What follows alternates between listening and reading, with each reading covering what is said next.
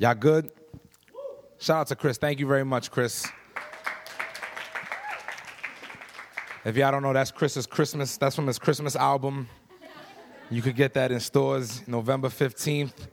That's it. Called Christmas Blankets because he's doing cover songs. Um, I know like a few people had asked me um, when, when they saw the title Mary Did You Know as a teen night, they're like, you know, dogs, we're in February.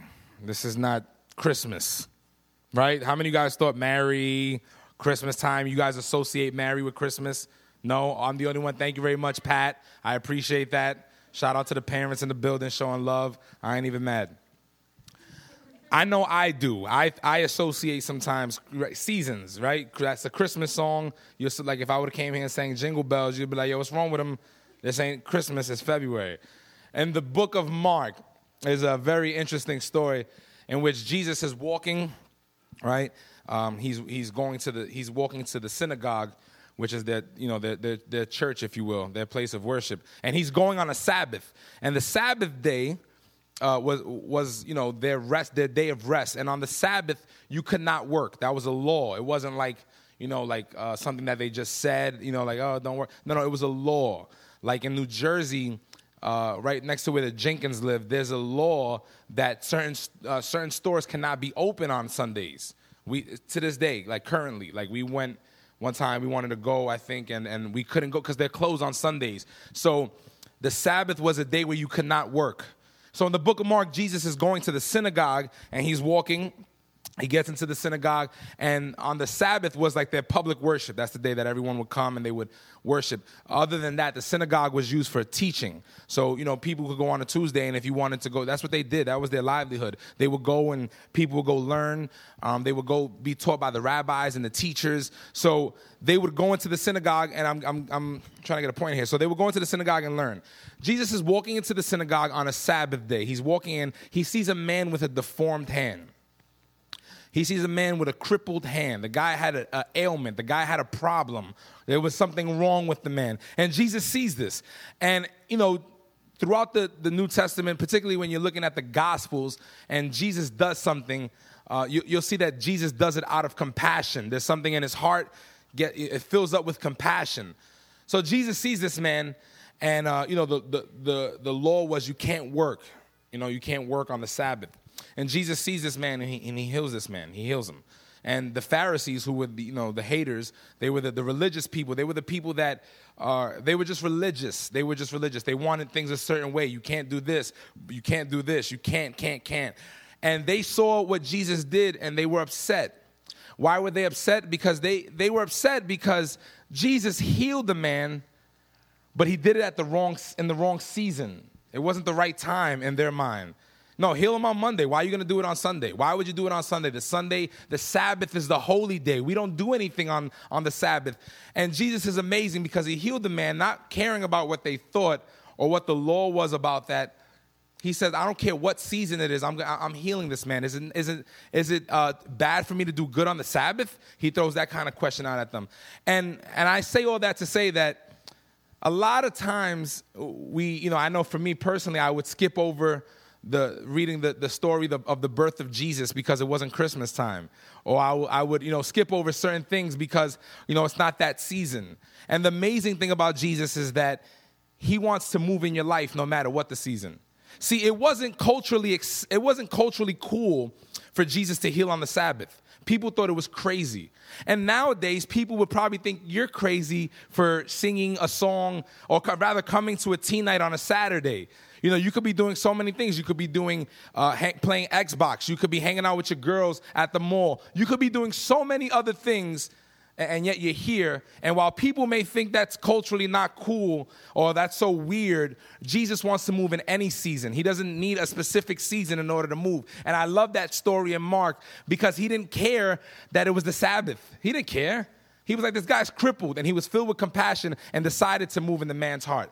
Now, I wonder, um, you know, we're crippled. I'm crippled. We're all crippled in our hearts. We have things that are wrong with us that God, you know, Jesus wants to work on them. He wants to fix them and straighten things out. And I wonder if we just open up our hearts today, if He could do that. So let's just pray before we before we move on. Let's just pray. God, we thank you.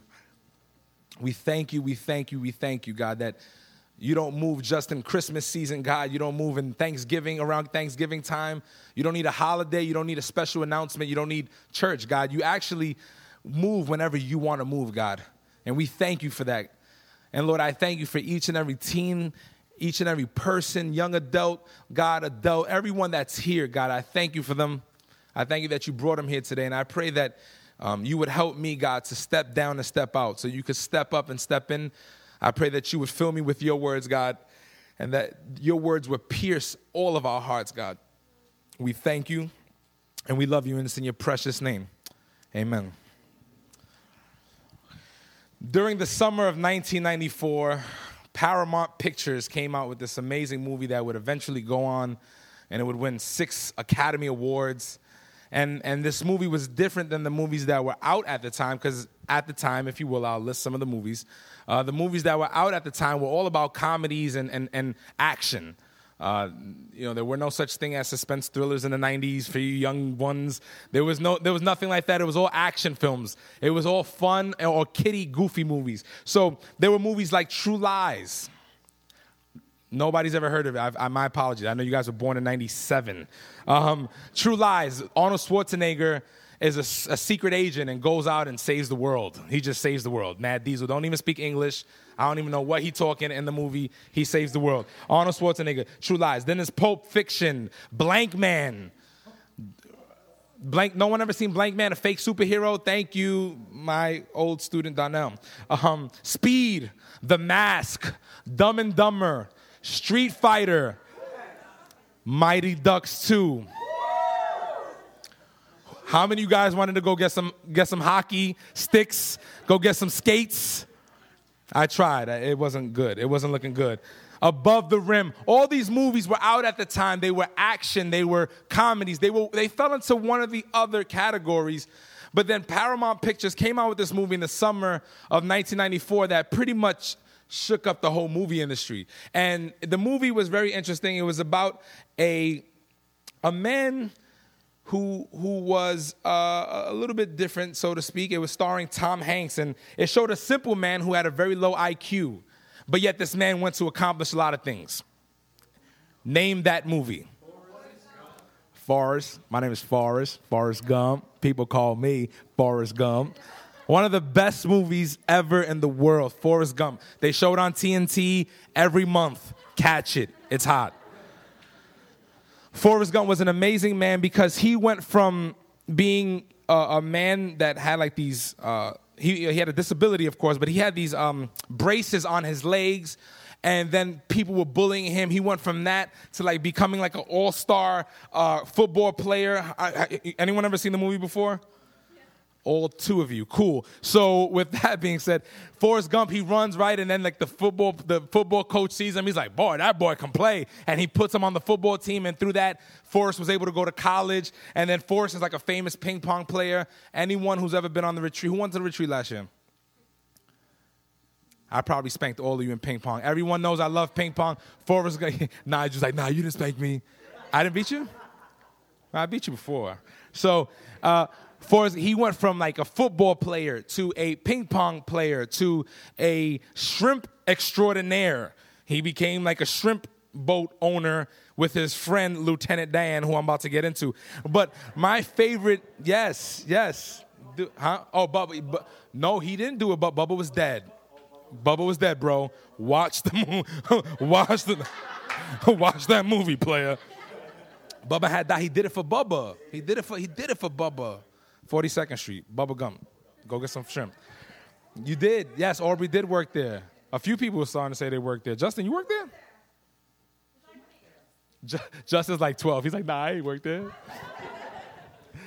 so, Forrest Gump is an amazing movie about an amazing young man who uh, just does crazy things. That movie has like seven movies in one. He met the president three times. He gets shot in the buttocks. He does like all types of things. But the most amazing part, like my favorite, one of my favorite scenes ever in the movie is when Forrest meets Lieutenant Dan. Forrest gets before you get to that part. Forrest uh, he gets on the bus and nobody wants to sit with him. I, I mean, it was foul, man. That was messed up. I'm like, that's just let the guy sit. It's a bus ride. People like You can't sit here. You can't sit here. And then he sits with his man Bubba, and him and Bubba get cool, and you know they, they show the whole army thing. And there's a part where Lieutenant Dan, uh, and I, want I want to I want to read it verbatim here, so I'm, I'm looking down. But there's a part where Lieutenant Dan meets Gump, and Lieutenant Dan asks Gump, you know, why did you join the army? He, you know, something along the lines of why did you, you know, join the army? And, um, or actually, he said, What's your purpose in the army? And Gump responded with, Whatever you tell me to do, drill sergeant, that's my purpose, whatever you tell me to do. And at that moment, anyone who ever saw the movie, Lieutenant Dan rips him apart. He's like, Whatever I tell you to do, oh, that's a good answer. And he just goes on and on. And the movie's amazing, you know, cinematography wise. It flips over to the present tense where Gump is sitting on a park bench, or rather a bus stop, and he's sitting with this old lady and he's explaining to her. And he's like, He says, I'm going to quote it to you because it's awesome. He says, uh, oh, okay, do the voice, hold on. He said, for some reason, I fit in the army like one of those round pegs. It's not really hard. You got to really make your bed neat, stand up straight, and always answer with yes, drill sergeant. it was the most that's like one of the best lines in the whole movie he's sitting down they just show him getting yelled at by his lieutenant and then they pan over to the present tense and forrest gump is saying this army thing is not hard. He, he said, I fit in like one of those round pegs. He said, It's not hard. He said, All you have to do is make your bed really neat, stand up straight, and answer with, Yes, drill sergeant. That's all you have to do. And the movie's amazing, and you see how his logic is actually not that wrong. And, and, and throughout his life, we were able to see if he just was, you know, the fact that he was obedient to a lot of things, and he, he was able to get very far in life just by his submission to the things that he was doing. And, and, it's amazing because he understood the logic of if I'm in the army, right, and I don't do what Lieutenant Dan says, or if I like if I try to do things my way, then my life would be horrible in the army. They'll make you like clean the floor with a toothbrush. In fact, I think he did that. And you'll do crazy things. But he understood that, hey, if I submit to what Lieutenant Dan, Lieutenant Dan wants, as well as to what the, the purpose of the army is. If I submit to that and if I surrender to that, then I'll be good. He understood that logic. And, and I mean, that's the reason why I didn't go to the army. I remember being 16 years old, and the army came to my school. Right? You remember? Do you remember this at any, at any point, Aim? Uh, Amy and I went to the same high school, and and and we would have college recruit, recruiters, of course, of course. But then there were a few Army, the Marines, uh, the Navy. They would come and try to get us. You know, they would send sit us in the cafeteria, and they, you know, they would try to sell you a story. And one time they almost got me because they were like, "We'll pay for everything." Now, anyone that knows me, you know the motto: if it ain't free, it ain't me. If you're gonna pay for everything, I was like, listen, I'm gonna take advantage of this. And then like I remember going online, like back in the day when you had to like plug in your your online and you had the little and you couldn't use your phone at the same time. Anywho, I went online to America Online when that was like a Google. And I looked up the army. I'm like looking up the army and like their their details and stuff. And I like watch a video where like they're yelling at the guy, and I'm just like, I ain't dealing with that, man. Because you yell at me, you're gonna have to shoot the hands, and I'll probably die. Um, but Gump understood one thing. He understood that surrendering his way to the army would give him a smooth ride. He understood that. And, and most people, including me, I'm, I'm not gonna lie, I, don't, I never want to exclude myself from when I'm talking because anytime that anyone comes up here and talks to you is because God spoke to us first and we went through it first. So I know that honestly, it's very difficult to surrender. It's, surrender, it's, it's very difficult. And particularly, it's difficult to surrender to God's will. More so, it's not because like you think that God has an evil plan for you, because we know the blueprint, right? For you know, uh, for I know the plans I have for you, says the Lord. Plans not to harm you, but to give you a hope in the future. Not to harm you, to give you hope in the future. We got that. That's cool. We know that God has a good plan for us, but sometimes we think the way He's taken is a little shaky. You're like, yeah, you know, you sure you don't want to go? I mean, the bathroom's right there. Why are you gonna have me go up the staircase, through the sanctuary, through the balcony, fly down. Come. And that's the way it feels with life. Like God gives us a promise, but then the process is a little bit different. It's a little bit more difficult, right? How many of you guys know what I'm talking about, right? Everyone's like, we're gonna look at a cool story, right? We're talking about Mary, and and I want to introduce you to this this Mary that we don't really get a chance to hear about too often. Um, Mary played the cut like a band aid, and Ha. No, thanks, sir. It's punchlines, guys. I'm a rapper. Uh, Mary was late, low key. She didn't want her name, you know, she didn't want her own book It's not like she requested the book of Mary. She was low key. She had the most amazing job ever, and that was to give birth to the Savior of the world. It's, it's ironic. In fact, I think Alanis, Morissette, Alanis Morissette should have added a line in her song to talk about how ironic it was that she was giving birth to the Savior of the world. It's amazing. So we're going to look at a story in Luke. If you have your Bibles, turn there. Luke chapter 1. Luke chapter 1. And we're just going to stay in Luke chapter 1, so that's dope. Um, you don't got to do a lot of flipping around today. Luke chapter 1.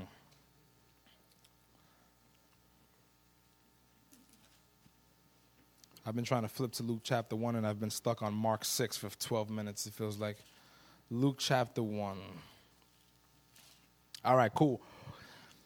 Luke chapter 1, verse 26 reads as this. We're going to start in verse 26. It says, In the sixth month of Elizabeth's pregnancy, little, uh, little pause here. Elizabeth is Mary's cousin, who we found out earlier in the chapter was also pregnant with John the Baptist. Little history right there. Boom. Now you're, now you're caught up. All right. In the sixth month of Elizabeth's pregnancy, God sent the angel Gabriel to Nazareth, a village in Galilee, to a virgin named Mary. She was engaged to, she was engaged to be married to a man named Joseph, a descendant of King David. Gabriel appeared, Uh, I'm sorry, Gabriel appeared to her and said, Greetings, favored woman, the Lord is with you. Confused and disturbed, Mary tried to think what the angel could mean. Don't be afraid, Mary, the angel told her, for you have found favor with God. You will conceive and give birth to a son. You will name him Jesus verse 32. He will be he will be very great and will be called the son of the most high. The Lord God will give him the throne of his ancestor David, and he will reign over Israel forever. His kingdom will never end. Verse 34 Mary asked the angel, But how can this happen? I'm a virgin. Verse 35 The angel replied, The Holy Spirit will come upon you, and the power of the Most High will overshadow you. So the baby to I'm sorry, so the baby to be born will be holy, and he will be called the Son of God. What's more, what's more, your relative Elizabeth has become pregnant in her old age. People used to say she was barren, but now she's in her sixth month. For everything is for nothing is impossible with God. Verse 38. Mary responded, I am the Lord's servant. May everything you have said, I'm sorry, may everything you said about me come true. And then the angel left her. So, in order to understand, this is an amazing story, but in order to understand how amazing it is, I need to give you some background because you need to understand the culture. Um, a lot of times, I know I used to read the Bible and, and kind of apply it to my ways now, you know what I mean? And try to think of it like the way it is now in the city, where, like, you know, a girl from 127th and Second Avenue is just gonna get pregnant randomly, and I, see you know, like it doesn't make sense. But you need to understand what's going on here. So Mary was approximately uh, between the ages of 12 and a half and 14, and scholars know this because in that time, in that era, you were women were allowed to get married at the age of 12 and a half. That was legally allowed. And you may say, "Oh, that's nasty," uh, but let me explain to you. It wasn't like creepers walking around and like, "Hey, you want to marry me?" Like meeting, finding girls at the schoolyard, like, "Hey, you want to get married?" It was nothing like that at all. I promise you. I pr- exactly.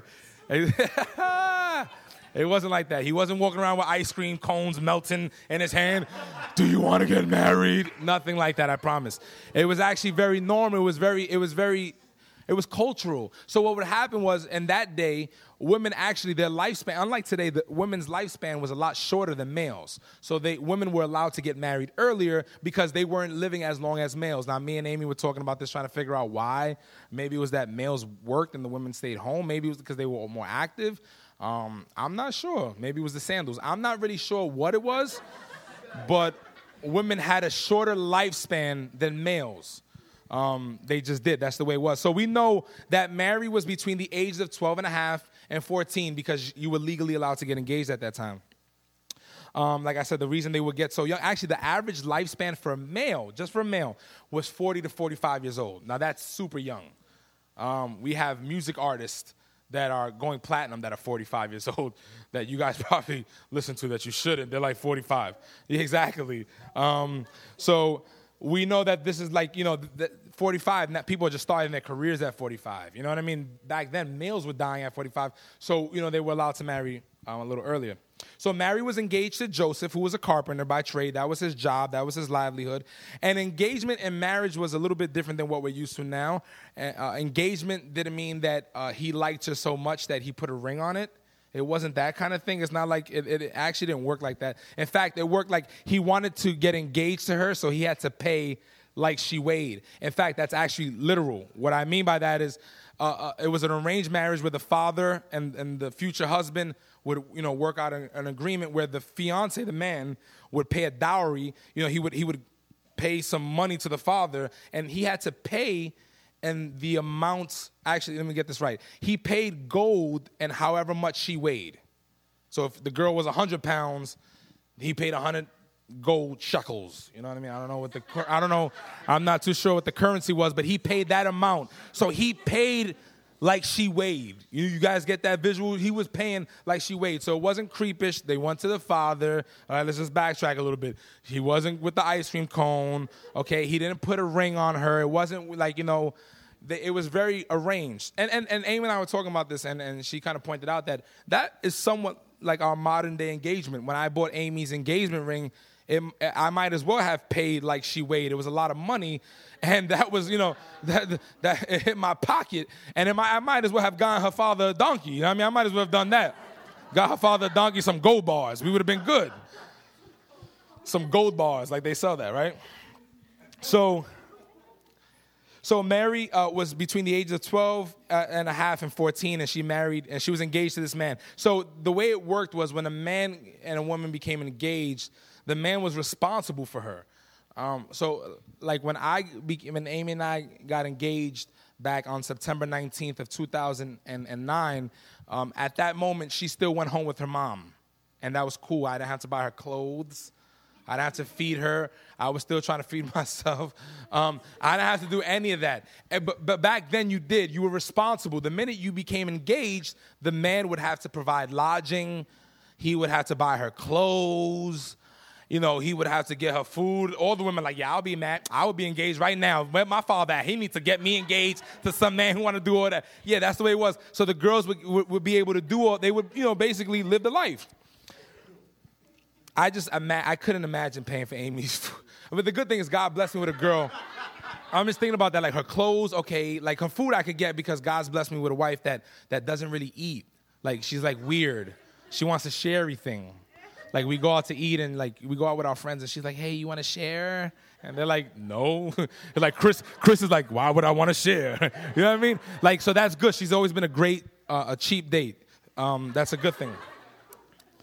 So, but if it was her clothes, it would be the opposite. I couldn't imagine doing that. Anywho, marriage was very different then. It wasn't like nowadays, like celebrities or the Kardashians, where you just, you know, dropped it like it was hot. It was a very serious thing. It was very serious. They took it very serious to the point where, um, you know, if a woman was engaged, it was about a year process. That that that time, that court, that uh, engagement time was about a year.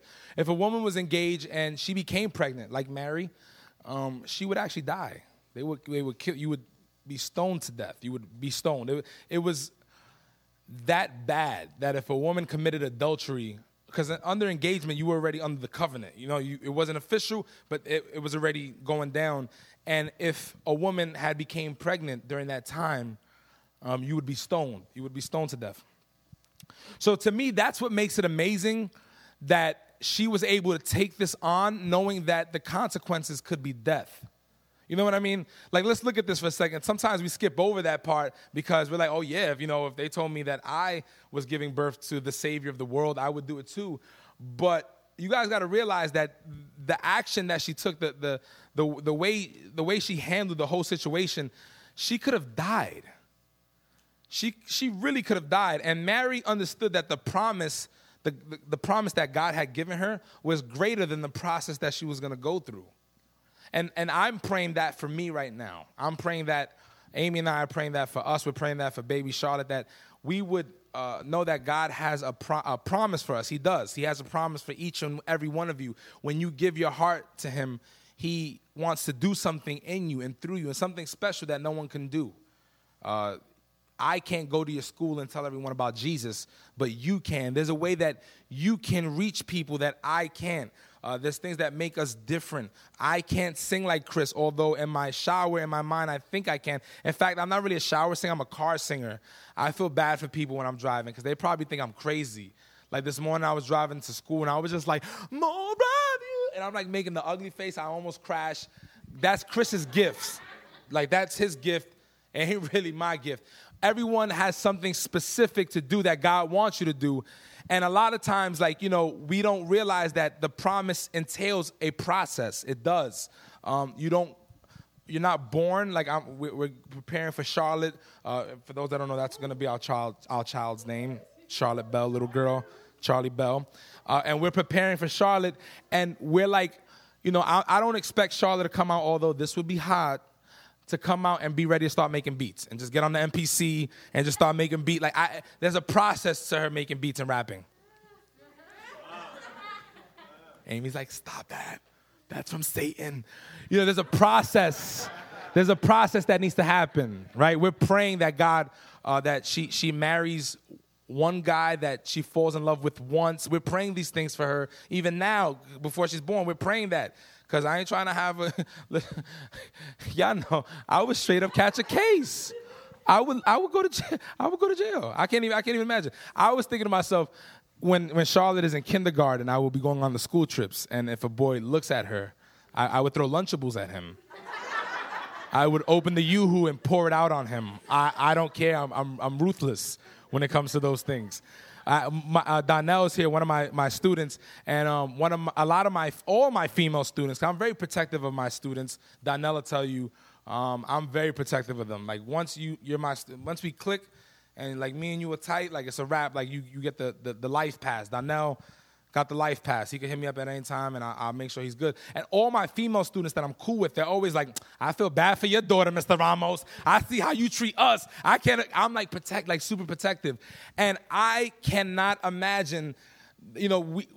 Charlotte going from birth to all of a sudden playing piano like he ting or playing violin like he ting because there's a process involved with that right? There's a process involved that a lot of times we tend to look over. We kind of skip over that. But Mary kind of on the she kind of got it. She she definitely got it. In fact, if we look back at verse 38, it says, um, Mary responded, I am the Lord's servant. May everything you have said about me come true.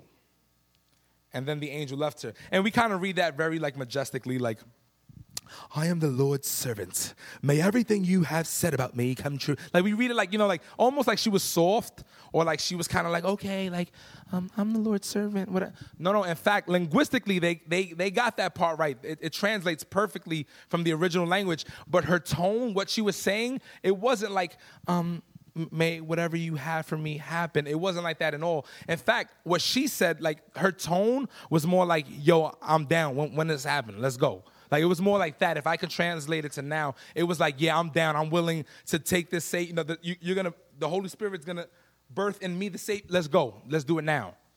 And she didn't care about the process. She was so involved with the promise. And I think that's amazing because I don't I don't do that that sometimes. Sometimes like it's hard for me to know that God has a promise and like there's a process involved and sometimes I want to press like skip, you know, I want to like skip it. You know, for those that play video games, there's always options for you in the beginning, right? Like 2K, they got like the little intro, and like you know, it's like Blake Griffin Duncan or something like that, and you could skip it, and and I like that. I I like skipping, like it's like skip. Or now Amy and I we watch this show, The Mentalist, that I love dearly um, that I will always talk about. But we don't get to watch it on Sunday nights when it comes on because we go to sleep rather early. So we DVR it, and when we DVR it, um, the next day we watch it on Monday. Uh, we get home at 4:45. It's usually on the TV already by like five. And we're watching it. And the thing I like about it, because I get to skip the commercials. I don't want to watch the commercials. I'm tired of that. Like, they got this commercial now with the guy in the travel agency. Um, anyone know what I'm talking about? Two tickets to paradise. I can't oh, whoa I can't. I want to. I want to break my television. It's funny, but I'm like, come, it comes on like every two seconds on channel two. I don't know what's wrong with them. I don't know what's wrong with channel two. It is. They're probably spawn exactly. oh, oh, I can't, I can't. It's just like, he's like, two tickets to paradise. I'm like, I can't, I cannot. But I want to skip that part. And, and, and, and most times I, I talk to my students, I know, they're like, oh, Mr. Ramos, I wish I could just skip high school and go straight into college. And I'm like, if you can't do this. and, and you know, like sometimes we think that we could get to point B before we actually have traveled from point A there.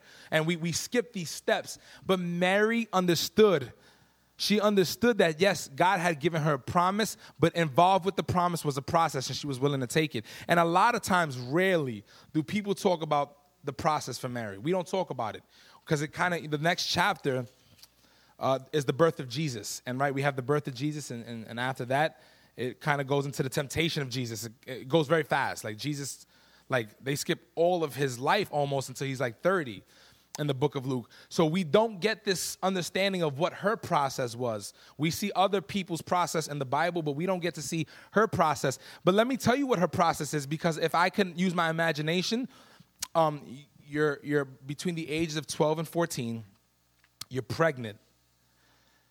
There's no Maury show to tell you who the daddy is. You're living in a society where you would die if you're pregnant and you're engaged and the, the you hadn't had a relation with your, your future husband yet. So you can imagine what happens. She's probably gossiped about, right? People see the little lump coming out, and people like, Mary, she says she's a virgin. She ain't a virgin. She ain't a virgin. They probably get in there, their hair done, and their tourniquet wrapped around their hair, and they're probably like, they're like, listen, she's not, she's not no virgin, even though she knew the promise. She knew the promise. She's not real. She's not about that life or even the fear. How about Joseph? Like the, the you know you know how difficult it must have been for Mary as a woman.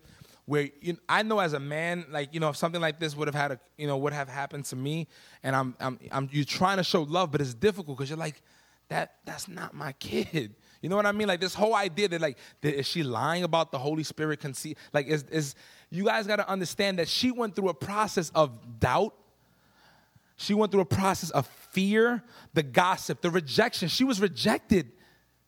You guys got to understand, this was not socially acceptable. It wasn't. It was, it, you don't do this. This doesn't happen. People died for less.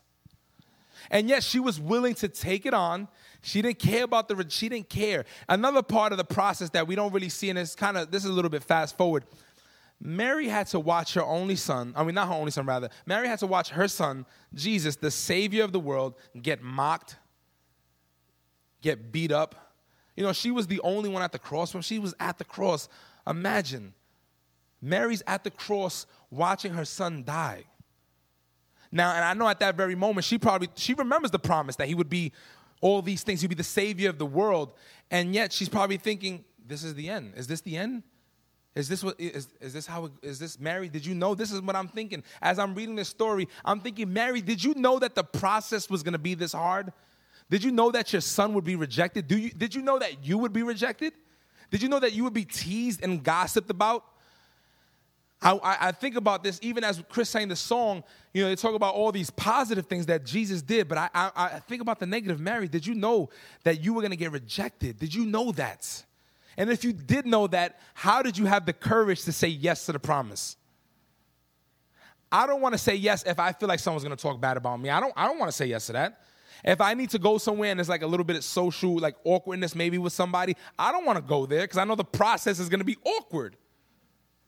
And yet Mary between the ages of 12 and 14, listen to me, teenagers, she's between 12 and 14, was willing to carry a promise to give birth to the Savior of the world, and she did not care about the process. In fact, like I said, she was excited. She says, Bring it on. Her tonage, if you read commentaries, I read several commentaries and looked this up. Her tonage was not like, Okay, I'll do whatever you want. No, she was like, Let's get it in. And, the, and we even know this because a little bit down in verses. Uh, 48 through 50 this is called mary's song it's a song that she goes to go she goes to see her cousin excuse me, she goes to see her cousin Elizabeth, and she and Elizabeth starts telling her that she's pregnant, and Elizabeth is thanking her like, "Wow, like you know, you, you, you're amazing." And, she, and Mary has this song, and she says in verse 48, it says, For he took notice of his lowly servant girl, and from now on all generations will call me blessed. For the mighty one is holy, and he has done great things for me. He shows mercy from generation to generation to all who fear him. She took on this role. She didn't think, she didn't care about the process. She did not care. She was willing to surrender. She didn't care. She probably understood that because she was going to surrender, that her life would be easy, kind of like Forrest. Forrest knew that the minute he stepped up and tried to get crazy with Lieutenant Dan, his life would be a living hell. He understood that. He, he could grasp that concept. I wonder if Mary understood the same thing. I wish I could interview her and, and really ask her, Did you know it was to be this hard? Because some of us, including me, when it's about like you know you, you want to be a christian we don't we say yeah we want to be a christian. We go on the retreats we're like take me deeper take me higher take me further. We do all that. But when the process comes when no one's around and you at you're at home by yourself or, or you get that text message from somebody or you're in school and your friends are talking about xyz and you know this, this thing called the holy spirit? It's inside of you. It's grieved. It's bothered. You don't feel right. You feel uncomfortable but yet you choose to get into the conversation anyway. Yet you know like we don't want to deal with that process because we don't want rejection. We don't want to be socially we don't want to be socially rejected. We don't want to be gossiped about. We don't want to be the kids that you know oh yeah don't hang out with him. He, you know he's he's weird. He goes to church on saturdays. We don't want to be that kid but yet she was willing to lose her life for the promise. Willing to lose her life for the promise. It, it, I'm like, I know God's given me some promises, and I'm thinking to myself, like, would I lose my life for this? Pro- would, would I lose my life for this promise? The minute, like the, you know, yesterday I was sharing some stuff with Amy, and it's like the minute, the, you know, we talked about going deeper in Christ so that your roots are deep, and that when storms come, you don't wave you know, I, I was telling Amy, like, yo, maybe I'm not called to the maybe this is not for me. Maybe this is not because some storms happen you know and i get a little it gets a little rocky for me. And then you know i start letting my mind creep in and i'm like oh man i don't want to deal with this process. I'd rather just like just be like you know whatever just come on sundays. And and like i got convicted immediately. My wife was like are you bugging? She's like are you crazy? Like I know God's called you for this, but I didn't want to go. I don't want to go through the process because it's easy in our microwave society to press fast forward. It's easy. I watch Amy four to five times a week cook a meal. She has to defrost the chicken. She has to season the chicken. She has to do X, Y, and Z, saute it, whatever. It's a process. That takes about an hour and a half. But why do that when now we could go to Trader Joe's and buy a box of grilled chicken, throw it in the microwave, pop it out in 20 minutes, and we good. And now that there's nothing wrong with that, don't get me wrong. But what I'm saying is our society has kind of uh, pushed us to forget about the process. We don't want the process, we want the processed, if you know what I'm saying. Come on now, listen to what I'm telling you. We don't want the process, we want the process. We want it to be done already. That's what we want. We don't want this, this thing where it takes time and we have to, like, you know, we have to go through defrosting. We have to have things come out of us. We have to be cooked. We have to go through the fire and be purified. We don't want that. We want something that's already done, pop it in the microwave, pull it out, and we good. We can live our lives. Mary, did you know? That's what I, this is all I can think about. Mary, did you know the process? Were you so willing to accept the, the promise because you understood that the process was going to be hard and you didn't care because you knew the promise was that great? So, we're going to get ready to wrap in a second, but I just want to, you know, throw a few things out at you guys. This is, you know, and you may be sitting here and be like, yo, I, God never spoke to me, no promise. Listen, man, I've been coming to teen nights, or maybe it's my first time. I don't got no promise. I got you right now. Check this out. You ready? Jeremiah 29 11. For I know the plans I have for you, says the Lord. Plans not to harm you, but to give you a hope in the future. Bam, your promise has been given. Every, that's for everybody. He's saying, if you could start playing something soft, please. That's for everybody. That's a promise that you could take to the bank. You're like, oh, Jesus, you know, God never spoke to me at a retreat. I never had an emotional moment. I never came to the altar crying. I never had this, that, the other. Listen, for for I know the plans I have for you, says the Lord. Plans not to harm you. That means not to hurt you, not to put you through problems, but to give you a hope in the future, to give you the good stuff. So there's, there's two people I want to talk to today. And I, I feel like I fall in every category. I do. Now, I, I, I wonder how many of us kind of, we refuse to fully surrender to God because we're scared of the process. Some of us are scared. Some of us uh, come out to teen night. I know when I was a teen, I would come out to teen night, and I didn't want to fully commit because I was scared of the process. I was scared of what was to come.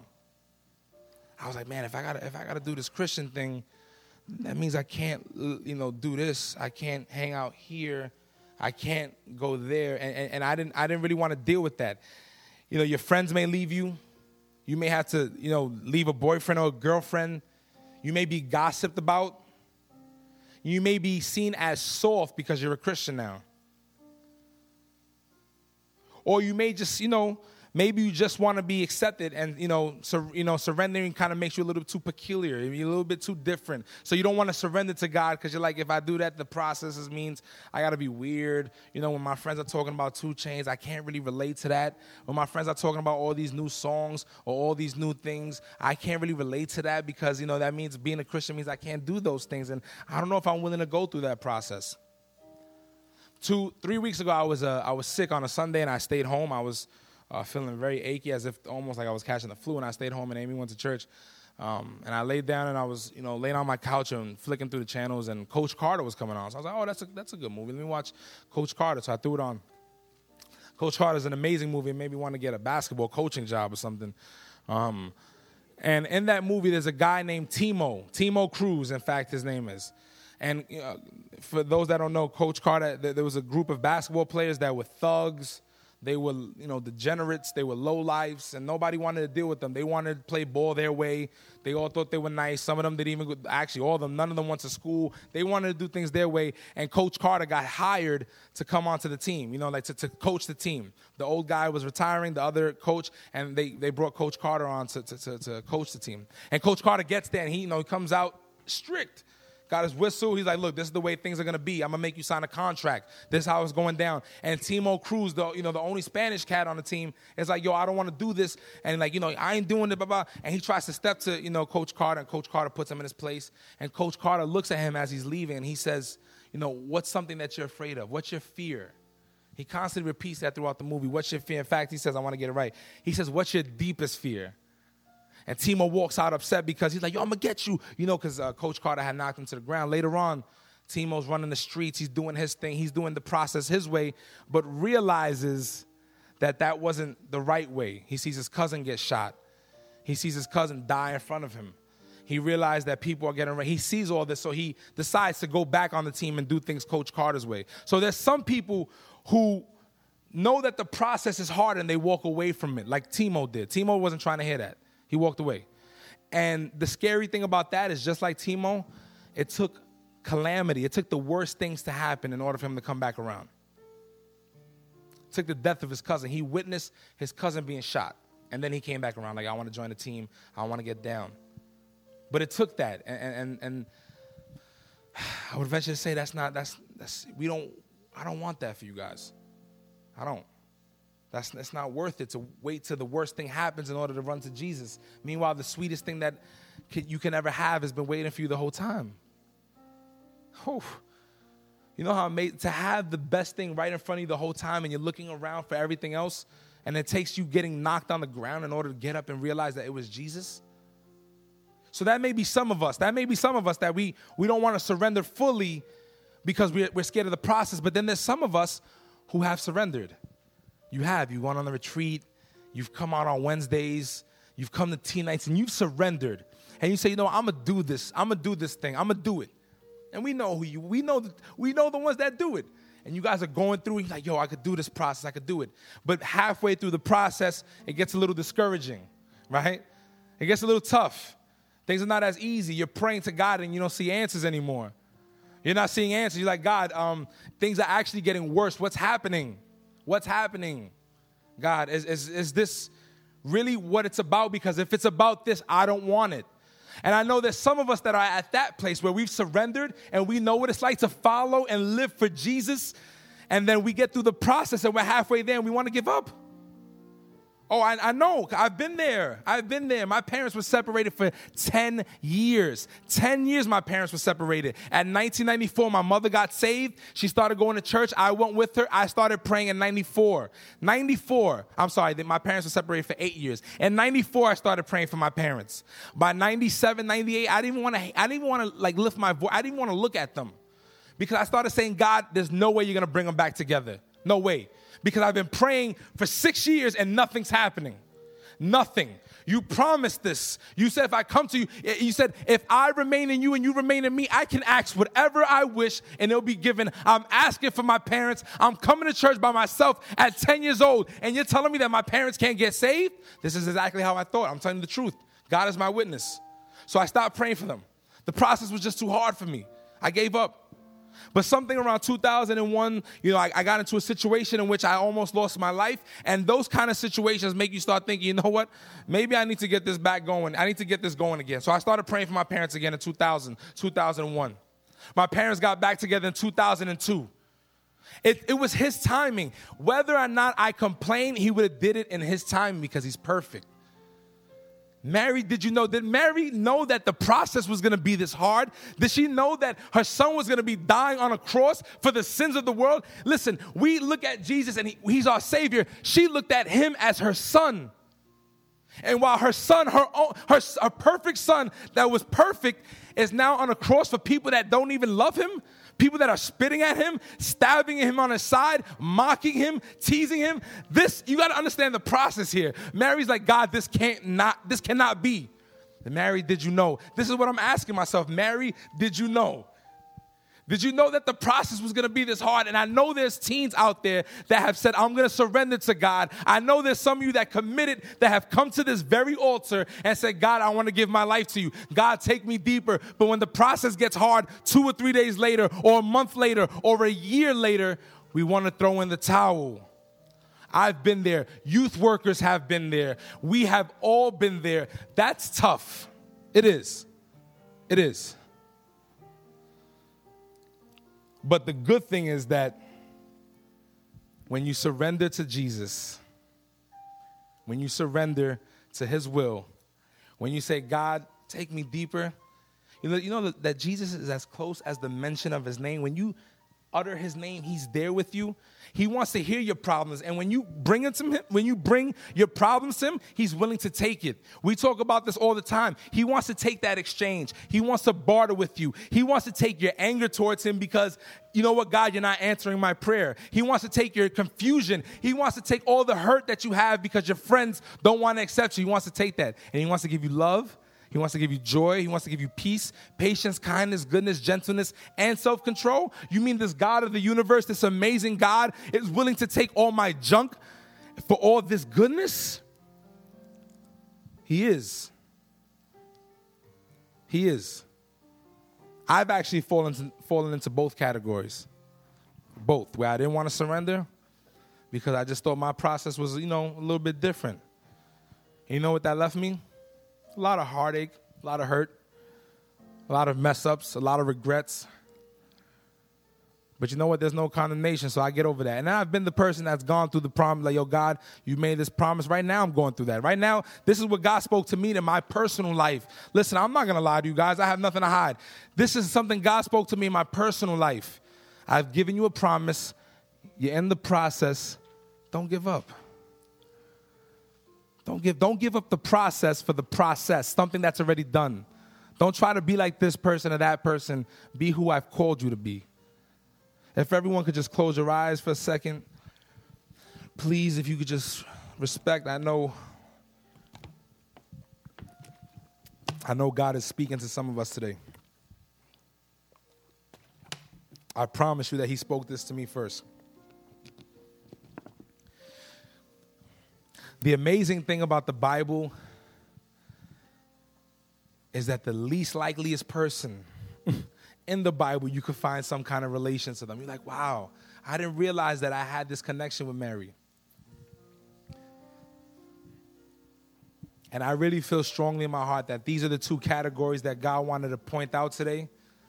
Some of us know that God is calling us and we refuse to surrender you refuse to you refuse to surrender because you're scared of the process. Like Coach Carter said, what's your deepest fear? Is it really the process? Is it the process of being rejected? Listen, but I'd rather be rejected by everybody in the world than be accepted by the King of Kings and the Lord of Lords, the great I am, this amazing God. I'd rather be accepted by Him and rejected by the world than the other way around. And then there's some of us that are you you have you're there, you're in the process, and you just need stamina. And Isaiah says, Those that wait upon the Lord shall renew their strength. They shall mount up with wings as eagles. They shall run and not grow weary. They shall walk and not faint. Listen, the key to that is those that wait, wait upon the Lord, not those that skip and get to the next level. Those that wait upon the Lord shall renew their strength. Listen, when you wait in the process and sit there knowing that the promise is better than the process, you will be good. You will be strengthened. You will mount up with wings as eagle. You will run and not grow weary. You will walk and not faint. That's a promise. And God doesn't. He's not a man that he should lie. Listen to me, teens. He does not lie. For I know the plans I have for you is not a lie. That's not that's not fake. This is real life. This is authentic. This is organic. This is genuine. This is real life. And I just wonder listen, man, I wonder if there's anybody here. I don't care if you're a youth worker, I don't care who you are. I wonder if there's anyone here that feels like, you know what? Something you said made sense. I've been running from the promise. You could be like, listen, Joe, I've been running from the process because I know the promise is good. That part always sounds good. But the process seems a little bit more difficult and I've been running from it. Or there may be some of you that are like, listen, Joe, I'm there. I'm there and I'm just weak and I'm tired and I, I just want to give up. I want to give up if I described any of you, if I just, if if that's you in any way, without even thinking twice, I just need you to get up and come up here. Listen, just come. Listen, just come. Don't even think twice about it. Don't worry about who's coming up. You come up because God has given you a promise. He says, "I know the plans I have for you. I know them. You may be in the process, or you may be just neglecting the promise. Just come up. A youth worker will come up with."